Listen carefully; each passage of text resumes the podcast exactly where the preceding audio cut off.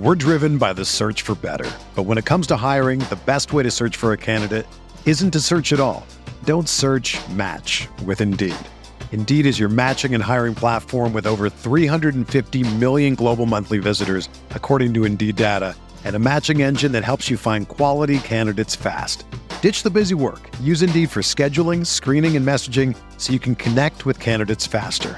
Leveraging over 140 million qualifications and preferences every day, Indeed's matching engine is constantly learning from your preferences, so the more you use Indeed, the better it gets. Join more than 3.5 million businesses worldwide that use Indeed to hire great talent fast. And listeners of this show will get a $75 sponsored job credit to get your jobs more visibility at Indeed.com slash BlueWire. Just go to Indeed.com slash BlueWire right now and support our show by saying that you heard about Indeed on this podcast. That's Indeed.com slash BlueWire. Terms and conditions apply. Need to hire? You need Indeed.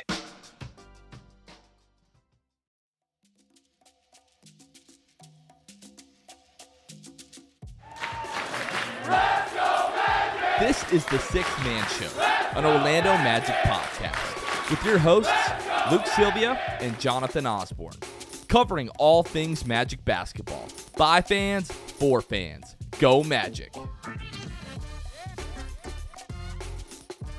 What's going on, Orlando Magic fans? You guys are back with the Sixth Man Show. Today is July 25th, 2022. Jonathan Osborne here, as always. Oh. Joined by the co-host Luke Sylvia. Luke, what's up? You got a little pep in your step. You got you're you're you're energized tonight. I think it's because, You know, we were just roasting Kevin a minute ago. We were having some fun before we started to record. It's just, you know, it's a good day to be with the Six Man Show. We have fun. yeah, yeah, yeah, no doubt, no doubt. We we got a, a great episode which you're going to talk about obviously here in just a second, but did want to just kind of iterate that was that that that we had a great time with our guest today. You guys are Yes. reading this, you know who our guest is, but he provided a lot of great insight. So really, uh, that's why I'm doing good. We're recording this after, so letting you in on some post production, post recording magic. We're we're recording this after the show, but was a great time, and I think you guys are going to really enjoy it. So I feel like we like legitimately have good chemistry with every guest that we bring on. You know, I feel like we always have a good time, but today's guest, so Stephen Cagan, if you guys follow him on Twitter, you know him better as NBA University. He also writes for OrlandoMagicDaily.com. We just had a really good time with him. He's super knowledgeable about the team, about the NBA, kind of about the analytical slant of the game, and just provided a lot of info, a lot of insight. It was a ton of fun, and we learned a lot, I think. Yeah, yeah, no doubt. Always fun to break down analytics. We talk a lot about it. We were able to ask genuine questions. I was begging and pleading for information on players analytically that that would provide me just more reassurance uh, of my love for them and the impact on the team. So, And you know, we kind of let him know what we were looking to do with the episode ahead of time, so I think he did prepare a little bit. But we were also throwing some curveballs at him, and you can always tell who really knows what they're talking about because he like didn't even have to like, oh wait a second, let me look this up. He was just like Yeah. off the rip freestyling. Really, really Yeah. impressive. We had a great conversation. So just thanks again to Steven for for joining the show. Uh, we want to make that a regular thing, you know, throughout the regular season and and so on and so forth. So just thanks again to, to Steven for joining the show. Um, just some kind of like in-house news we're really getting close to really ramping things up here and like taking things to the next level just in terms of like our video content ag- across all of our social media platforms. Yep. and we are so excited to bring that to you guys. So um, just be on the lookout for that. That is coming sooner than you think uh, we also want to shout out our patrons, specifically our Hall of Fame tier patrons. So, if you guys did not hear, you've been living underneath a rock or just not listening to the show. Uh, but we started a Patreon a while back to help financially support the show. So, if you would like to partner with us in that endeavor, you can find us at patreon.com slash the sixth man show. We have three separate tiers, all pretty affordable with different levels of benefits. Uh, if you guys want to talk to us throughout the day on Discord, uh, our Hall of Fame and our All Star both have uh, that. Uh, benefit built into them. So if you guys want to chat with us throughout the day, you can definitely do that. Uh, and then we shout out our Hall of Fame tier patrons on every single episode, which we're going to do now. Short uh, shout out Court Cousins, Armin, Elite Tulo, Jonathan Borges, Magic Player History Wiffle, Ryan Sang, The Distract, Pierre A, Dylan Holden, Mr. Mikey, Lil Penny, Drum, Danimal, Dutto 15, Bobby Skinner, Nate Donley, Gotti 93. Thank you guys so much for the support. And then, if you haven't heard, there's just a couple weeks left to vote for us for the OrlandoWeekly.com Best of Orlando 2022 ballot. If you guys want to vote us for Best Local Podcast, you can go to vote.orlandoweekly.com. Find us under Local And then vote for us, the Six Man Show, for Best Local Podcast. Helps out the show a ton. Uh, I think that's been enough of us goofing around. We are going to get you guys right into the interview with Stephen Cagan. Hey guys, producer Kevin here. And whether you're watching us on YouTube or you're listening to us on Spotify or Apple Podcasts or wherever you get your podcasts, we want you to stop whatever you're doing right now and subscribe to us on YouTube. Subscribing on YouTube helps the show a ton and it's completely free. All it takes is one click of your mouse or one tap of your finger if you're watching on your phone. We know that a lot of you watch us all the time but aren't subscribed. So please do the show a favor. Subscribe to us on YouTube it would help the show out a lot. Without any further ado, let's get into our interview with Stephen. All right, Magic fans, we are joined by Stephen Cagan. You probably know him better as NBA University on Twitter. He's also a writing contributor for OrlandoMagicDaily.com. We're really excited to pick his brain. We've been trying to make this happen for quite a while. Stephen, how are you, man? Thanks for joining the show. Oh, I'm doing great. Thank you for having me on. I appreciate you fellas. Uh, big fan. So this is a it's really you. a dream come true for a Magic fan. Oh man. Oh boy. I don't know about all that. We really appreciate that. Before we started recording, you know, I'm not really close to Orlando. Steven is actually reporting live from Dallas right now. Steven and I realized that we grew up like 20 minutes away from each other. So small world, pretty and have pretty mutual cool. friends, and so have mutual uh, friends. Yeah, mm-hmm. it, it is pretty crazy. The good old uh, 727. I, I don't yeah, know. We pretty much you, go way the three five two. Three five two. Yeah, yes, it's the three five two up by you. Uh, and, oh, look at Luke throwing up the three five two. Anyways, we're here to talk Orlando Magic basketball. Super excited to have you. Thank you for taking the time. Paolo Banchero, the number one pick in the draft. Um, you know, anyone that's been following your work for quite some time, you put out a really impressive article just kind of outlining Paolo's offensive game. But what did you think of Paolo from Summer League? Um, great question. I mean, Paolo, you can't really start anywhere else. Um, I just thought he looked exactly how I was hoping he looked in a more NBA centric context as opposed to um, on a court in at Duke where it was just cramped um, and filled with outside of AJ Griffin, just a whole bunch of guys who can't shoot. Um, so it was really exciting to be able to take all of those projections and all of those thoughts about um, how his passing would look and how incredible he would look in transition um, and be able to just see it play out live, man. I mean, he's obviously brilliant. Um, it's you have to remind yourself how big he is because of how well he moves, like how he dribbles and, and how he looks out there, the wiggle that he has. It's just, it's really easy to forget he is the same height and weight as Dwight Howard. It's just, it's, it's really it's shocking. Um, so it was really cool to see the physical traits translate. It was great to see the ball handling and the passing. Um, and then obviously, I mean, some of the shot making. That's the stuff that I think will take a little bit of time. Um, but he has the mentality uh, and he has the mechanics, and it looks like something that is going to translate long term. Um, he had a beautiful shot chart in college where he just hit every single spot uh, was was filled. Um, and that's going to be something that serves him really well. And it was something we already got to see in summer league, and I'm just excited to see it project into NBA regular season. Were you, uh, for those who might not have maybe been familiar with their work, maybe towards your leanings prior to draft, was was Paolo your guy? Were you higher on him than others? Was it kind of did you did you prefer a different guy? I know Jonathan and I kind of the, the preference was Jabari, but we said we'd be okay with any. And we were three. wrong. Let's just like let's put that out there. We were wrong. That's it, okay. It, yeah, yeah, yeah, but happy but to be Steven, wrong. where did you fall? Um, so uh, independent of knowing the Magic were going to be the number one overall pick, um, I had Chet number one and Paolo number two on their own tier.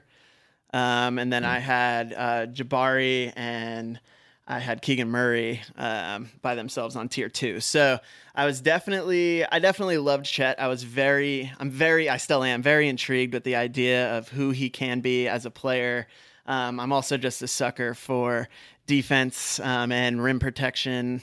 uh, as like a, an efficiency, just as a guy who who leans slightly analytic.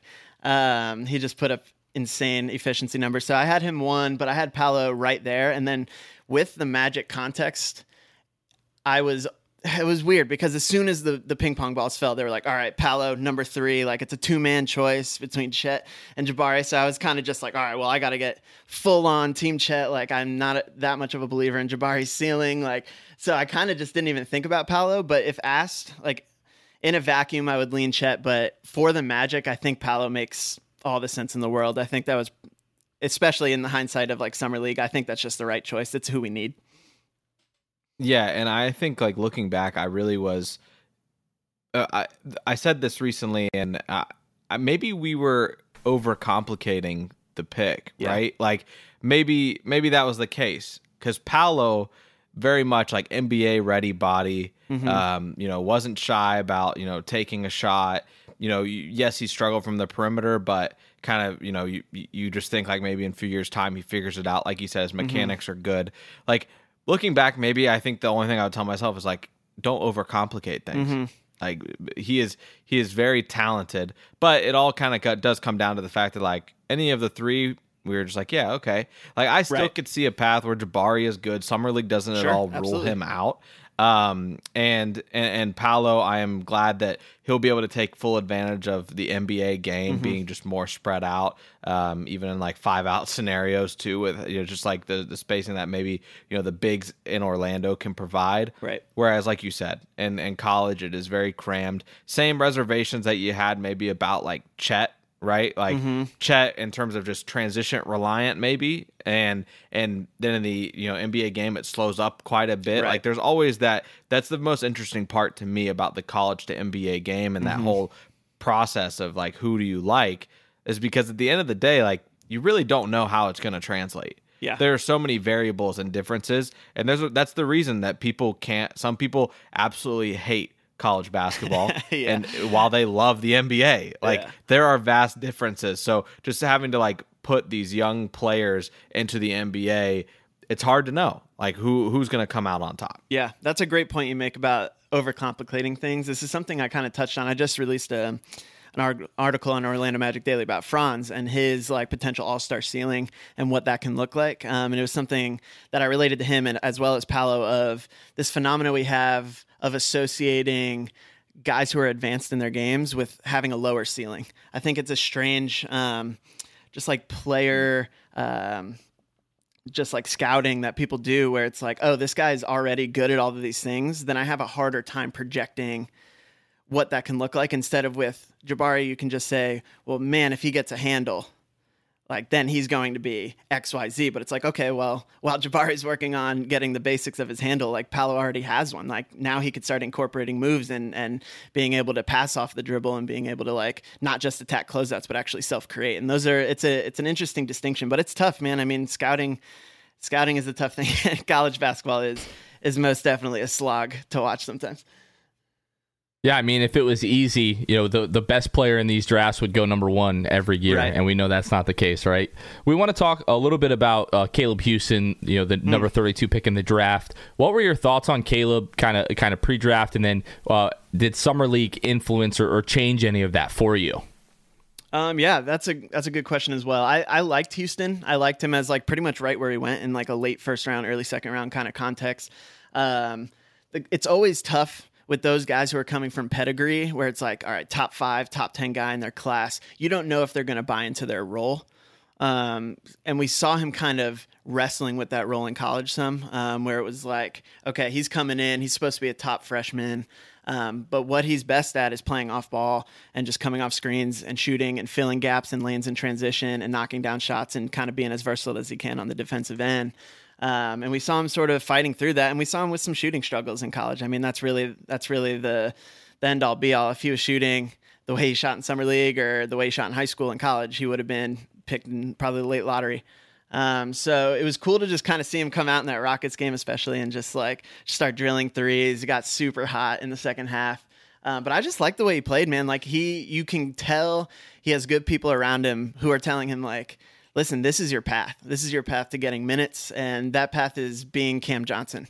Like that path is going out there and knowing where your spots are, um, and getting offensive rebounds and busting your butt in transition and just letting it fly. Um, and that we we don't really have anyone who can really let it fly other than maybe T. Ross, and uh, he seemed maybe mildly checked out uh, last season. It might even be more so this season. That's fair. So, yeah, I would say dabbling and being checked out. So it'll be cool to just see if he can kind of fill in that role. But I see him as there's a very clear path for a high end role player. Um, as long as he's buying into that, and he looked like he he looked like he was, so that's an exciting, like super high valuable pick at that spot.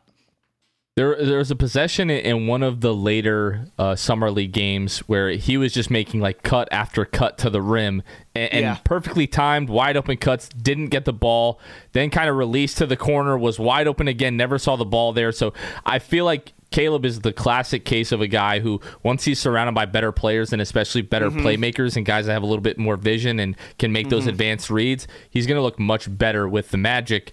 Uh, we're kind of talking about this now, but what is the lineup going to look like for the Magic next season? How much you know time is he going to see on the floor realistically? But uh, Caleb Houstan really really interesting. So we've di- you know dove into the Magic stuff a little bit, but we want to talk some more about Steven. So apart from you know representing Pasco, you know over here, well you're Hernando. I'm sorry, Hernando, you're like yes, right across. please. You're right across the Pasco Hernando. Well, Yeah, forget this I'm on the guy. What is this guy doing on, on our on our podcast here, Luke? No, I, I'm totally kidding. But that kind of West Central Florida that we're, Mm-hmm. we're talking about here. Um, w- w- tell us a little bit about your background, like kind of what you what got you into basketball, and especially you're really diving kind of into like the analytics side of, of the game. Yeah, so uh, just grew up in a family that played basketball. Uh, my brother and sisters all played high school ball. My sister played college ball um, at Southeastern in Lakeland. Um, so I just kind of grew grew up around the game, and then I played as well. Um, played growing up, played in high school. Uh, unfortunately, I never progressed to uh, any level beyond high school. Uh, some physical limitations there. join join the there. club. yeah, every other person as well. Um, so yeah, but that was just really I had a passion for it. I did a lot of coaching. Um, I caught, I taught or taught, coached um, middle school boys and coached high school girls um, at Springstead and uh, at Explorer in Spring Hill, Florida. So I did that, and then I went to University of Florida. Um, studied Gators, there. baby. Go Gators! Uh, I got my Kevin's gonna hate this degree. episode. uh oh, see an FSU Kevin's guy? a, a big FSU guy. Yeah. Ah man, yeah, I'm glad he's not here. So, yeah, Yeah, me too. Hey, hey, both we of y'all have relax. that in common. there will be no Kevin Tucker, producer Kevin slander No on this slander. podcast, everybody. uh, it's funny, but yeah. So I went to University of Florida, and then um, yeah, just love basketball. Like that's really that. And uh, right now I'm in seminary. I'm getting my master's of divinity. Um, so it's essentially like theological studies. Um, so those are really my my main passions. Um, and I've always talked about it and been listening to podcasts and reading articles and being like, I feel like I could do that. And then I kind of just never did it. Uh, and just hung around. And then I got married um, in 2020. 2020. One. Nice. Oh, Actually- you want to fact? Do we need to fact check? yeah, hopefully, hopefully her AirPods are on uh, Don't- noise yeah, canceling hopefully out she there. doesn't listen to this podcast. yeah, Our don't wives don't listen will. to this, so yeah, Yeah, who knows? I think we're good. Yeah, so got married and then moved out to Dallas. So that's been really cool so far. And then in April of this year, um, I was pretty bored and I was like, you know, it feels a little weird to be tweeting things from my personal page. So I'm just gonna make an NBA Twitter. And then all of a sudden, man, it just kind of just kind of went from there. As far as the like analytical slant, I think there's just always been an interest in just like the the philosophy of basketball, and I think with the philosophy comes uh, a lot of understanding of what the analytics are saying. Um, so I'm not necessarily like algorithm guy where I'm just like making math problems to try to uh, make basketball as objective as possible. But what I love to do is take data and then interpret it um, through a lens of like understanding the game really well, um, and then being able to like articulate articulate that to people um, in a way that's just really simple to digest and like. I really enjoy doing that. That's like a big passion of mine with basketball, like looking at just like a data set and being like, all right, what can I take from this? Where's the noise coming from? Um, what context uh, can I add to this to make it make more sense? Um, and being able to just do that and then create some content and share it with people has been like a, a huge blessing for me. It's been a really, really cool three months. Uh, hit my 10,000 uh, yes, sir. follower mark today. That Congrats. was my that was my big one. Yep. I got taken out to barbecue for that. That was our uh, that was our agreement. Once I got to 10k, I got Nice. some barbecues. So, yeah, it's been uh, it's been a really Didn't cool. eat didn't eat barbecue since April. yeah, so yeah. he could have. Yeah, a I've been hanging out 10K. just so I could cherish the 10k. but yeah, man, that's No, where I, I'm I at. Think, yeah, and I think that's interesting, Stephen. Like as far as the analytical side goes, I think that it's never you know people people see analytics and they're like it, just comes at least to me like from my viewpoint how it can sound, seem is like wow that person is like so much more intelligent than me and I'm not That's calling usually you the unin- case. well, I'm not calling you unintelligent here with my point, Stephen, but you know what to look for. Like you know that you, like it's not so much as that as it is like you go in and you're like I know exactly what I need to look for here.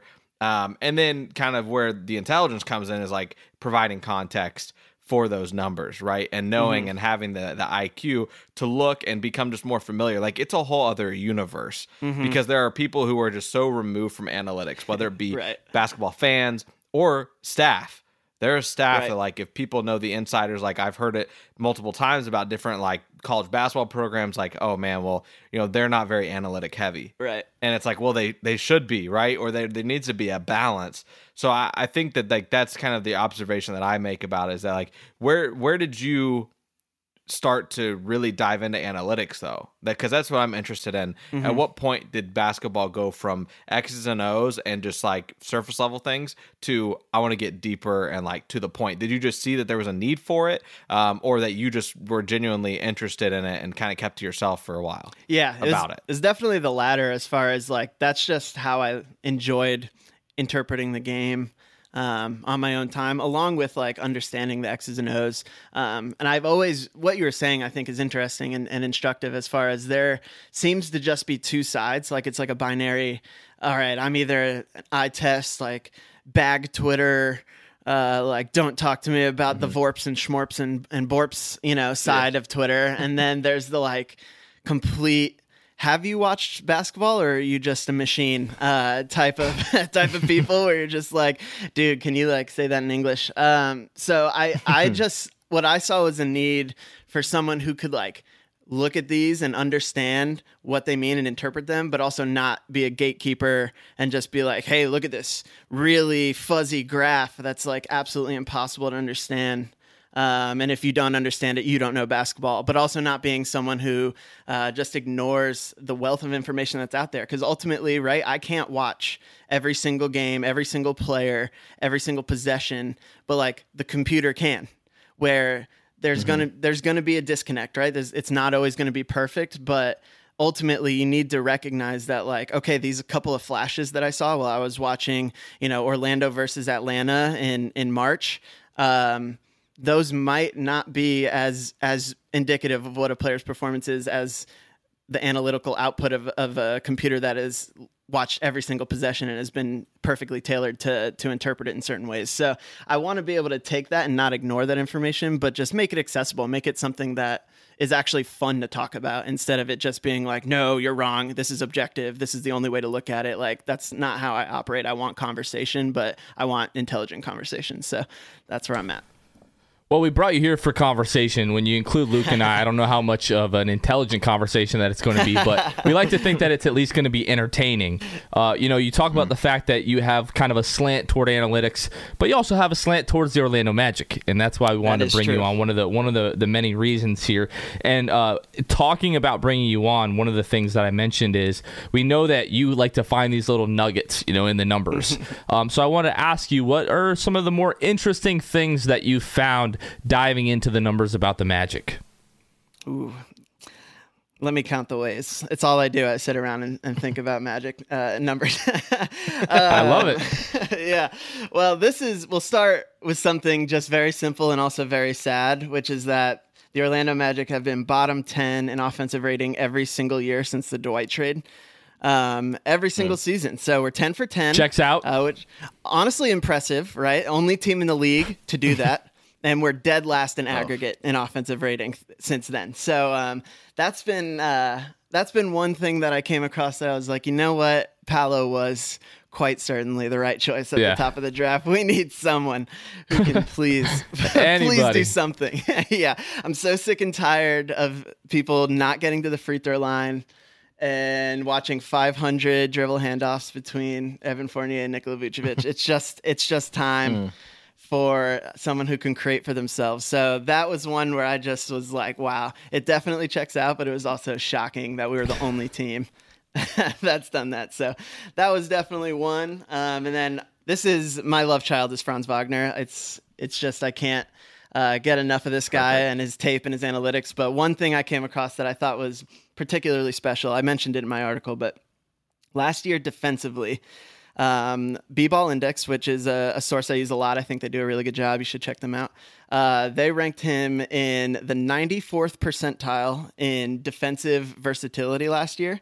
Um, and so they do a thing where they track what positions uh, he was guarding last season. So uh, he guarded a point guards 15.5% of the time, which is pretty high.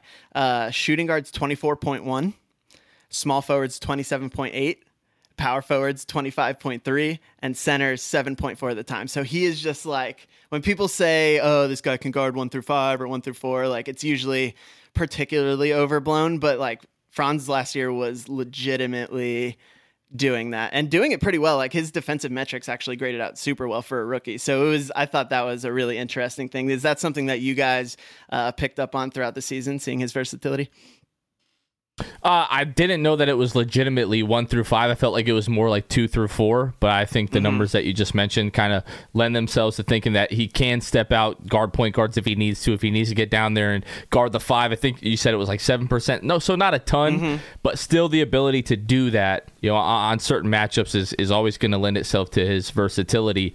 Uh, one other thing that I wanted to ask you about that um, I've actually referenced you on this podcast a couple of times is Wendell Carter not necessarily being the, the biggest shot blocker, but still being a good tool in terms of rim protection because of his deterrence at the rim. Can you talk about that a little bit?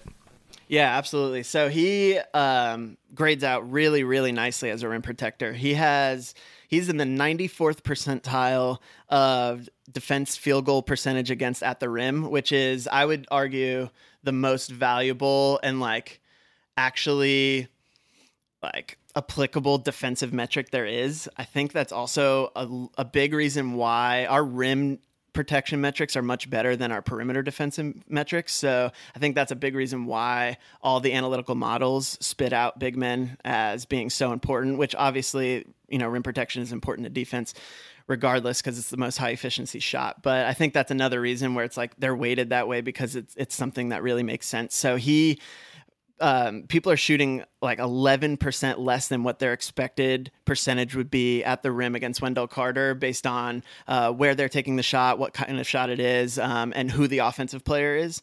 Um, so he's he's really yeah unbelievable in that way. He's positionally really strong. Um, when you look at his uh, matchup difficulty ratings, they're way higher than Mo Bamba's last year. So he was doing a lot more work than Mo, which is not on. The eye test kind of goes without saying.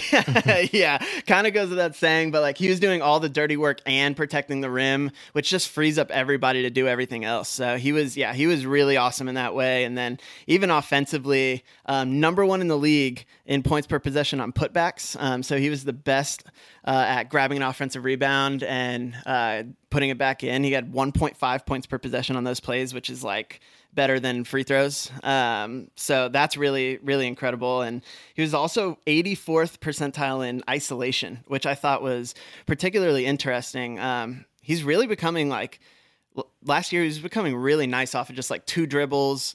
Um, people were starting to respect his above the break three, and he was able to just like blow by guys and like had some like pretty nasty dunks and like nice little Yeah. finishes and some and ones and like to see he's in the 84th percentile like that's he's obviously in a little less volume but he's standing like shoulder to shoulder with some like really legitimate um scorers so it's it's really cool to see that. I would love to watch him expand that game this year especially with Paolo hitting him on beautiful passes. Defenses are going to be in rotation and he's going to be able to attack that way um, and then hit some once the help comes hit some really nice interior passes as well to a cutting Franz so that is that is my dream. That's what I see when I close my I- eyes at night. We're driven by the search for better. But when it comes to hiring, the best way to search for a candidate isn't to search at all. Don't search match with Indeed. Indeed is your matching and hiring platform with over 350 million global monthly visitors, according to Indeed data, and a matching engine that helps you find quality candidates fast. Ditch the busy work. Use Indeed for scheduling, screening, and messaging so you can connect with candidates faster. Leveraging over 140 million qualifications and preferences every day, Indeed's matching engine is constantly learning from your preferences, so the more you use Indeed, the better it gets. Join more than 3.5 million businesses worldwide that use Indeed to hire great talent fast. And listeners of this show will get a $75 sponsored job credit to get your jobs more visibility at Indeed.com slash Blue Wire. Just go to Indeed.com slash Blue Wire right now and support our show by saying that you heard about Indeed on this podcast. That's Indeed.com slash Blue Wire. Terms and conditions apply. Need to hire? You need Indeed. If you're a basketball junkie, then you know there's no better time of year than the NBA playoffs. Twice a week, JJ Redick is cooking on his podcast, The Old Man and the Three. He has guys come on in all stages of their careers to talk about the league and share stories you won't hear anywhere else, including Devin Booker on why he talks so much trash, Ray Allen's epic free throw competitions with LeBron in Miami, and the moment Tyrese Halliburton knew Pascal Siakam would be a good fit in Indy. In addition to player interviews, every Monday JJ breaks down the top three things happening around the NBA with unmatched analysis, not outlandish takes, and is often joined by masterminds of the game like Tim Legler to dive deep on rookie reports, trade breakdowns, and why is mean mugging now a tech? You won't find another outlet that covers the game as comprehensively and with such insight as JJ does it on The Old Man and the Three. Make this your companion podcast during the playoffs. Listen to The Old Man and the Three ad free on Wondery Plus or wherever you get your podcasts. So you did a poll today, uh, or yesterday. Sorry. So you did a poll yesterday where you just you know said who's Orlando's best player next season, and the forty-one percent of the vote went to Paolo, and thirty-two percent of it went to Franz Wagner, nineteen percent to Wendell, and eight percent to Markelle Fultz. My question to you is: You're obviously very involved in the analytical side of things does do you have like uh first of all i, I do want to know who you think Matt, the magic's best player will be next season but also um do you have like a favorite ana- like analytical player versus like favorite player on the magic like or like who's better like does there is there kind of like a, a disconnect i guess like where you're like okay like analytically like you said franz right in mm-hmm. that way as like you you love him analytically and how he grades out now, is that different from like who you pref- like is your favorite player to watch on the Magic? What what's kind of the the difference there? Hmm, that's a good question. I'll start with the the first one of who I think will be the best. That's a really tough one. I don't think it'll be Paolo next season. That would be pretty surprising. It's just tough for rookies to be the best player on a team.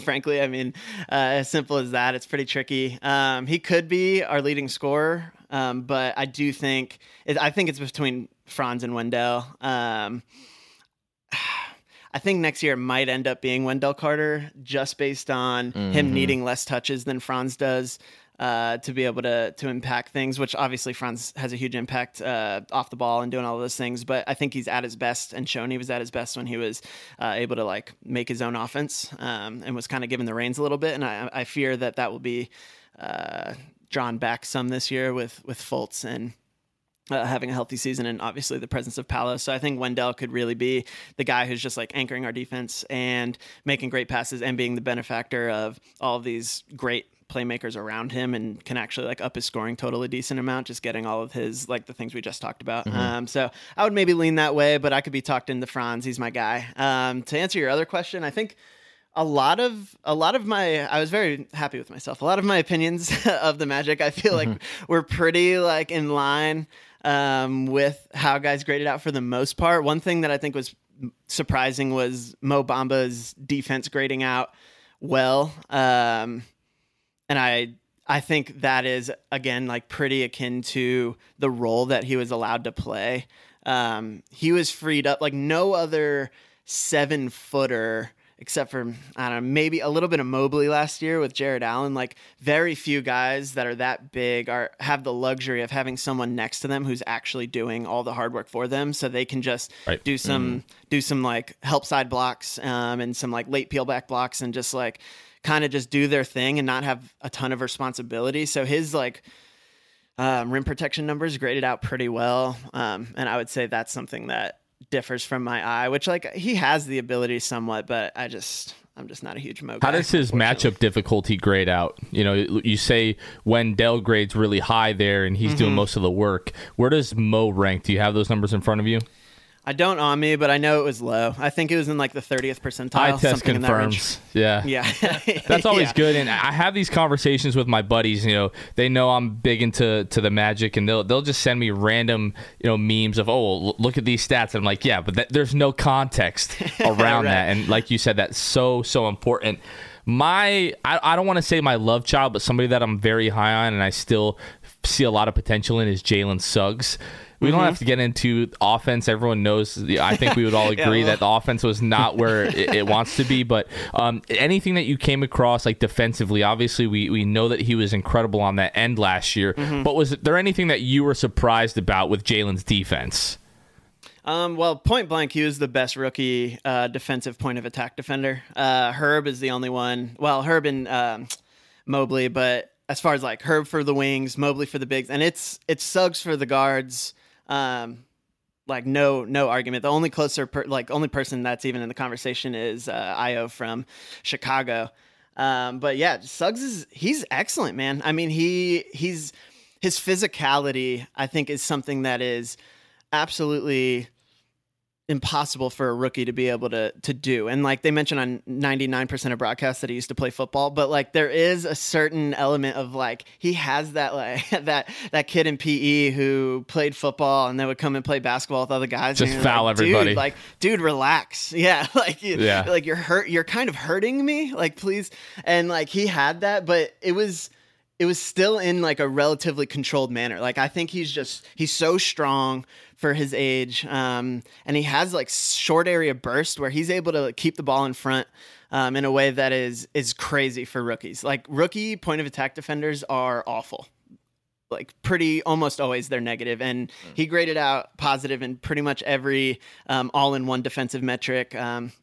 And really high towards the top of the league. He was also in the 90 something percentile in matchup difficulty. So he was like, he was on the hardest possible high usage scorer every night. Um, and he was doing an excellent job. I'm, I'm very, very high on, like, very high on his defensive ceiling. The only thing that is li- maybe slightly lacking, which is this is actually similar with Franz, is like the defensive playmaking is fine. I would say it's not it's it doesn't grade out as elite where um, he's just like forcing a ton of deflections and steals and kind of like Right. doing it that way. Um, but he's just so solid. Like guys just don't shoot well against him, and I think that's I Right. mean obviously that's that's incredibly valuable moving forward. I mean, we talk about, and it's very much like the narrative around Jalen that even as a rookie, he was one of the best perimeter defenders in the league. Does that grade out as well? Like, not just in terms of rookies, just like the entire NBA. Uh, yeah, it, it's he's. I wouldn't say like he was flirting with all defense or anything yet. Oh, um, right. But but he was he was yeah he's definitely up there. He was really really solid. Yeah, I, I think it's safe sure. to say like top 10, 15 like perimeter defenders in the league last year as a guard. Yeah, probably in that range. Yeah, 15, 20. Yeah. I would say right in that Okay, in that realm, that's which is crazy for like rookies. It's crazy For a rookie, that it's insane. of. Yeah, it's, it's- un- yeah, yeah. it's crazy. He's got If we some could like just get him Drew to knock down Holiday some threes, potential. we'll really God have help something us. there. Yeah. Yeah. yeah, if he could dribble, that would be awesome. Yeah. Um, I want to ask you about a guy that uh, special and uh, pretty much all of Magic fans' hearts, and it's the guy's jersey I'm wearing right now, which is uh, Markelle Fultz. Um, is the jersey I am wearing right now for those of you that aren't watching on YouTube. Do you have anything? Because I just, I, in terms of analytics, because Stephen, I am so tired of hearing national media talk about the Magic, or just not even national media, basketball fans that aren't Magic fans. They talk about the Magic and they never mention Markelle Fultz. true. And I understand he played 18 games last year, but he still had uh, an impact. The Magic, I think, were six and 12 with him in terms of win loss Mm-hmm. record last year, and he was only playing 20 minutes a game, is what he ended up averaging. there I just feel like there has to be numbers out there that at least provide some value to what Markelle Fultz was to this team. And maybe it is all surface level. Maybe it is the fact that the Magic were significantly better with him on the floor Mm-hmm. in terms of their record, right? But there I just is there anything? Um, there is definitely uh, there is uh, anything, as David Steele would say. So, um, I am very excited about Markelle Fultz as well. I'm gonna sound like I mean this is an Orlando Magic podcast, but I am gonna sound like Hey, such an you absolute don't. homer. It, it- that's what we're here for. That's what the Yeah. people listening to this want. we are Do pushing agendas. Yeah, That is we a are fact. pushing agendas. Propaganda. Yes. and I could say it with so much sincerity because all my friends have known that I've just been the biggest Magic like hater for the last ten years, as far as like where we've been. So this is the most like genuinely excited I've been for a long time. But okay, so this is a big one for me. Um, he finished second in the entire NBA among qualifying players um, in high value assists per 36. So obviously, we're gonna have to do per 36 stuff with Markelle because he played a very you know minutes limit. Um, but he was he was number two um, behind only Trae Young. And high value assists are essentially assists. Um, they're like the anti Westbrook, where it's not you're holding on to it till there's two seconds left on the shot clock, and then you deal it off, and then you hope somebody hits it and you get an assist. It is assists that result in free throws. Um, open layups and dunks and open three pointers. Um, so it filters out all the other assists that you get. Um, and he was second in the entire league. He put up 10.1 high value assists um, per 75, which is like elite level playmaking. I mean, the other guys, the other guys that were around him on this list. So it's Trae Young one, him two, Tyrese Halliburton three, Luka Doncic four, LaMelo Ball five, Darius Garland six. So it's just like every really great point guard.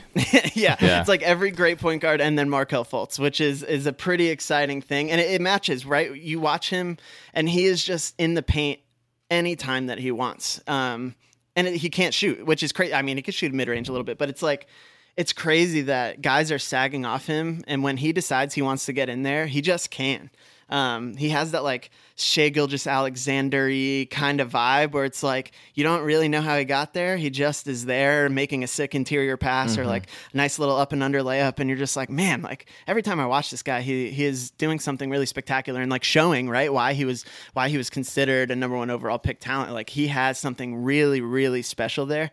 Um, so that's what I'm that's what I'm most excited about to watch him alongside a bunch of other really smart guys and really great interior passers who can just like create a whole bunch of high value assists for one another all season. And that number might be even a little bit higher if guys were actually knocking down the open threes That's you know, true. that he, he was finding Yeah. them for. So, I mean, I'd like to see what the uh, potential high value assists look like. You know what I mean? So, um, but Yeah. Stephen, this was a lot of fun, man. Uh, you're incredibly knowledgeable and intelligent. You bring great insight. We really appreciate you joining the show. This was a ton of fun. Can you please let our listeners know where they can find you and find your work? Yeah, absolutely. So you're just going to find me on Twitter at NBA University. Um, and then you're going to find me on Orlando Magic Daily. Um, if I ever post an article or if I ever submit an article, I'm going to just post it straight on my Twitter. So just keep an eye on that. And that's that's all I got going on right now. Awesome, Stephen. Well, I want to, I want to, I want to add one Oh, more. go thing, ahead, yeah. Jonathan. Okay, so I I have one more burning question. You put out a thank you post pretty much for after 96 days. You know, you you hit 10k followers, which absolutely ridiculous. Um, but I you High added a- efficiency. A, very yeah, yeah, high efficiency for sure. That grades out well. Yeah, it was no, high your efficiency you- followers. your re- your reply to your own tweet was a, a very essential note that I held near and dear to my heart as I Yeah. read this. You said, "P.S. Orlando is making the play in." Oh, yeah. So I I want to I want to know. Obviously, there's probably some bias there, but you did say like you've been a notable kind of just like hating on where the team was at the last decade, and Mm-hmm. now you're like the genuinely the most excited that you've ever been. Do you think that the Magic are able to make the play in this season genuinely? Uh, point blank, I I do. Yeah, I think that Okay. the defensive improvement we showed uh, after the All Star break last year, I think getting a healthy Jonathan Isaac, fingers crossed, year two of our rookies, Paolo's going to help a lot, and a full season of health, healthy Markelle Fultz. Like, I think that that's a team that flirts with with the plan, no doubt. Amen. Sweet. Yes That's and all amen. I needed. I, I love it. know that. Yeah, yeah. All right, Hallelujah. Stephen, man, thank you so much for joining the show. This was a ton of fun. We'll definitely have to do this again in the regular season for sure. Absolutely. Check back in. I appreciate you guys so much, man. Y'all are the best. Luke, that was our interview with Stephen Cagan. Again, we had a blast with Stephen. Thank you so much again for taking the time out and coming on the show. It was a ton of fun, super insightful. Yeah, man, it was good. I was happy he was able to give us something on Markelle Fultz, speak to really just his impact uh, on the game and on the team. Uh, you know, obviously had that minute restriction, which we you know di- dove into a little bit and talked about with Stephen. But yeah, uh, thanks to Stephen for for coming on. Um, we want to have him as a guest once again. Obviously, soon, like you said, regular season. I want to add a note, Jonathan, uh, unrelated to to Stephen and, and NBA University and and this is something I didn't I I just thought about thought of it, which is why I didn't you know run it by you or tell you about it. But Perfect. I think for those of you that are are watching this or you know listen to us audio wise on audio platforms and you want are able to DM us on whatever platform you want of ours, feel free. We we obviously we have this off season ahead of us. We have a lot of fun stuff planned for you guys, but there we're not going to act like there's not you know 20 episodes or whatever it is left that that we're that we're filling. Like I said, have a lot of fun stuff planned, but if you guys have a guest in mind for us, drop it in the YouTube comments below. Uh, DM us anywhere if you are listening on audio. If you especially like a guest that you've enjoyed us having in the past and you want us to just have them on again before the season starts, um, would love for you guys to do that. And we have a running list of guests, and we will just add it to the to the list and continue on. But I just wanted to to put that in there, Jonathan. I think it'd be good just to kind of get a gauge of who the, the listeners want to see us talk to. Yeah, I totally agree with that. The last thing I want to touch on before we go ahead and sign off here for this episode is if you guys missed out on like the draft lottery party or you missed out on the draft party, you know, come in and just kind of hanging out with us, uh, we're going to be looking to put together a, a, pretty sizable group to attend like one of the last preseason games. The Magic have two preseason games coming up before the regular season starts. Uh, we're looking at that preseason game um, uh, against the Cavaliers. I want to say, looking at the schedule, I believe that's October. October 14th, I think is what we're looking at. So just trying to gauge interest, see how many people are, are, are going to be into that. I think we're probably going to end up doing that. Um, so if you're interested, just kind of watch our socials, you know, listen to the show, keep your eyes and ears open for, for details to follow on that. We're probably going to get like a link from the Magic to where everyone can just kind of go and purchase their own ticket to make it easy and convenient for everyone. We'll definitely do something before the game somewhere downtown Orlando everyone walk over to Amway together, make a ton of noise, get everybody hyped up about the preseason game. And one of the good things is usually those last couple preseason games are really like regular season dress rehearsals. Yeah. So we'll most likely be able to see like a lot of Paolo, Markelle Fultz, yeah. hopefully Jonathan Isaac, Wendell, a lot of Franz Wagner. So it'll be like a perfect preseason game to go to. So going to be super excited for that. Uh, before we go ahead and sign off, Luke, anything else? No, no, that's uh, that's about it for me. All right, let's wrap it up. For Luke Sylvia, this has been Jonathan Osborne. You guys are listening to The Sixth Man Show. We will catch you guys next time. See ya. Thanks for listening to The Sixth Man Show. Be sure to subscribe on iTunes and Spotify to get new episodes downloaded directly to your phone. If you enjoyed the show, please take a minute to give us a five star rating and a review. It helps out the show a lot. Follow us on Twitter, Instagram, and Facebook at Sixth Man Show. We'll catch you guys next time. Go Magic. Let's go Magic! Let's go Magic! Let's go Magic! Whether you're a world class athlete or a podcaster like me, we all understand the importance of mental and physical well being and proper recovery for top notch performance. That's why I'm excited that Unifyd Healing is sponsoring podcasts on the Blue Wire Network. Unifyd Healing is a new and super innovative global network of wellness centers powered by Energy Enhancement System, or EE System. If you haven't heard of the EE System yet, then you'll want to listen up. This technology promotes wellness, deep relaxation, purification, and rejuvenation. Wherever you are across the globe, access to a center is easy and affordable. Interested in experiencing the EE System technology for yourself? Go to unifydhealing.com/bluewire to learn more and find a center near you. That's unifyd, U-N-I-F-Y-D, healing.com slash bluewire. No material or testimonials on the Unifyd Healing website are intended to be viewed as medical advice or a substitute for professional medical advice, diagnosis, or treatment. Always seek the advice of your physician or other qualified healthcare provider with any questions you may have regarding a medical condition or treatment and before undertaking a new healthcare regimen, including EE system.